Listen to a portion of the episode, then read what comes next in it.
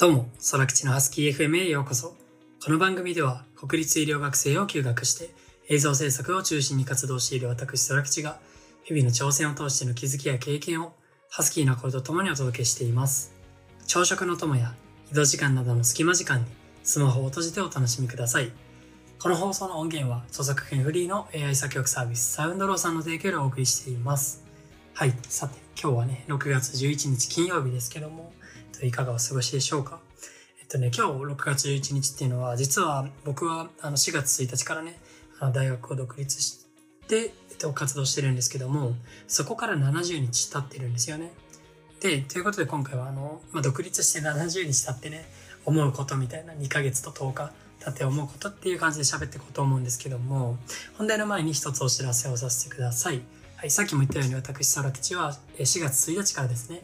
大学を休学して独立して活動しております。今まではね、法人向けの映像をよく作ってたんですけども、今後ね、個人向けの映像ももっと増やしていきたいと思っています。なので、ウェディングだったりとか、イベント撮影とかね、そういうののご依頼の際もね、あの、ぜひね、あの、受け付けていますので、DM とかね、ホームページからお問い合わせください。はい。そんなこんなで、じゃあ、早速今日も、えー、おしゃべりをしていきましょう。あの、今回はね、さっきも言った通り、独立して70日経って思うことっていう感じで喋っていこうかなと思うんですけども、あの、まあ、僕は、えっ、ー、と、今年の4月頭からね、まあ3回目ですけども、はい、大学を休学してやってるんですけど、まあね、あの、休学した理由っていうのは、まあ僕は医療系の大学生っていうこともあって、その、4年生っていうのはね、あ、別に医者になるわけではないんで、ここはっきり言っておくんですけど、医者ではないので、4年間なんですけども、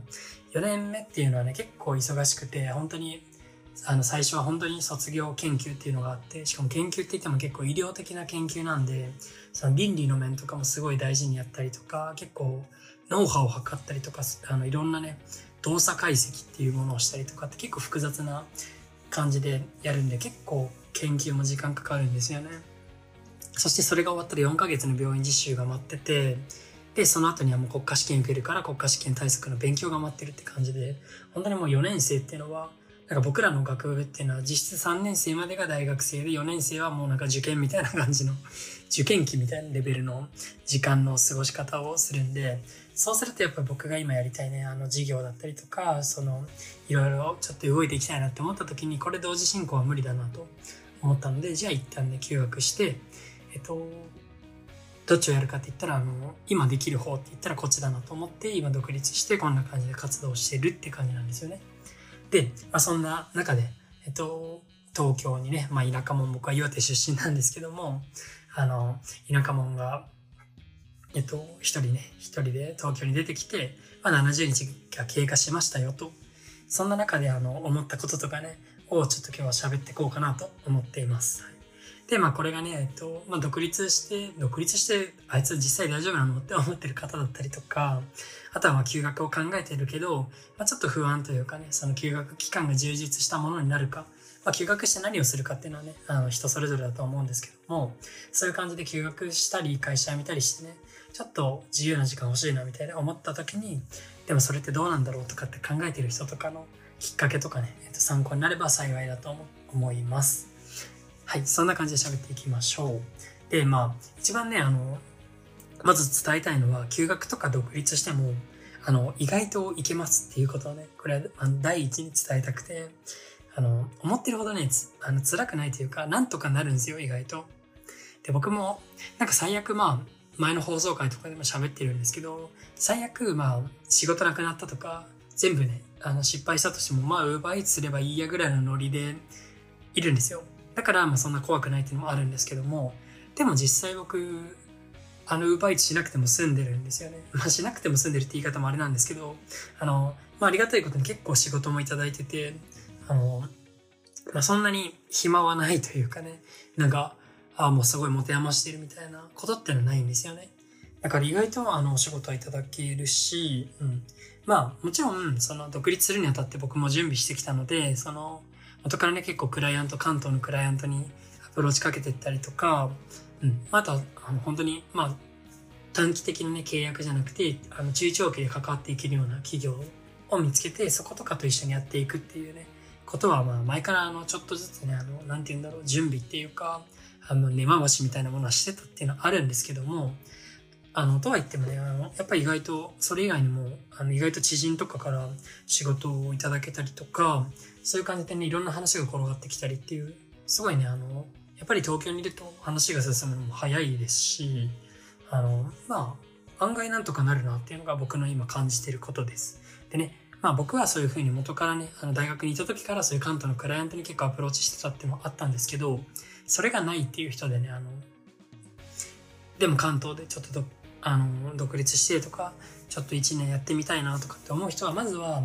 あの、優先することは知人にね、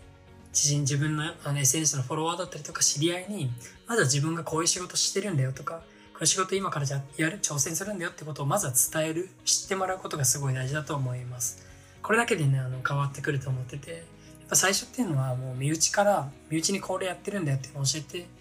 あのどんどんねあのアピールしていってそこからいただいたなんかお仕事とかで実績を作ったりとかあのなんかの旅にね呼ばれてやって結果をちょっとずつ残していくっていうのが大事だと思うんであのそんな感じでねあのやっていけば多分どんな人もねそれなりにはなるんじゃないかなと思います。しかも最悪ウーバーすればいいんで本当にあの全然ね意外といけるっていうのが僕が感じていることです。はい。であとはねあの時間をこれは勉強するっていう話なんですけども、意識して勉強する時間とかをね、取らないと、本当にね、あの、時間が埋まっていくんですよ、どんどん。あの、やっぱ独立すると、あの、24時間自分の時間になるんですよね。僕は3月まで大学にいたんで、それだとやっぱり朝のね、8時から夜の何時だろう、5時ぐらいまでは、あの病院実習で埋まってて、そこの後の時間から僕は仕事するっていう感じだったんですよね。だから限られた中だったんで、まあできることもね、限られてくるっていうのがあったんですけど、独立すればそれが24時間自分の時間になっちゃうんで、あの、どう使おうがね、本当に自分の自由というかなんですよね。で、そうなった時にいかにその、なんで勉強って別に緊急性ってそんな高くないんですよね。で、で、目の前の案件っていうか仕事っていうのは緊急性は高いんですよ。で、結構重要なんですよ。っていう感じになった時に、その、いかに緊急ではないけど重要ではある仕事、あることっていうのを24時間の中に埋めていく能力っていうのが自分でね、あの、管理しながらやっていくっていうのはすごい大事だなと思ってます。じゃないとね、やっぱりあの、毎日成長しないですし、目の前の案件を、とか仕事だけをこなして、まあ、も確かにお金は入ってくるんだけども、フリーとか独立でしてやっていくってことは学び続けて自分が成長してスケールしていかないと、あの結構、結構ね、きついものがあるんで、そうなった時にね、うまく先にね、そういう緊急ではないけど重要じゃないこと、重要で、あそれはダメですね。緊急ではないけど重要ではあることをいかにあの自分の時間から先に優先して埋めていくかっていうのがすごい大事かなと思います。あともう一つなんですけども、あの、なんか結構ね、やっぱ関東に言うとそういうパーティーとかに呼ばれるんですよ。まあ今コロナであんまないんですけども、こういう集まりあるんだよとかっていう話とかって結構あったりして行くんですけど、あのね、大人数の結構ね、本当に50人とか100人とか、まあ、まあ20人以上とかですかね。そういう集まりとかよりも絶対にあの6、あまあ3人からまあ6、7人とか、そんぐらいのあの数人経った時の方が絶対に濃い関係が続けるし、あの気づけるし、次にもつながるんですよね。で、僕もなんかあの、大人数の100人ぐらいパするパーティーとかに呼ばれて、まあ、なんかちょっと名刺配りに行ってちょっと営業でもできたらなって思って行ったんですけど、あの、本当にごちゃごちゃしてるし、何も得ることなかったですね、本当に。みんなやっぱごちゃごちゃしてるから、一人一人と喋る時間も短いし、あの、お互いもね、次に喋る人を意識しちゃうんで、あの、濃い時間っていうのは全然作れないんですよね。だし、まあ、そのパーティーの内容もね、全然面白くなかったっていうのも正直愚痴的な部分ではあるんですけども、あの、ただね、やっぱり大人数すぎるとあんまり繋がらないと思うんで、もしね、あの、つながりをちょっと作りたい、まあもちろんね、パーティー楽しむっていうのも大事なんですけど、ちょっとつながりを作りたいなって思ってる人はあんまり、なんか数十人とかって大人数の集まり行くよりは、まあせめて最低一桁の人の中のコミュニティでまずはね、えっ、ー、と、関係を作っていくっていうのがすごいんじゃないかなと思ってます。うん。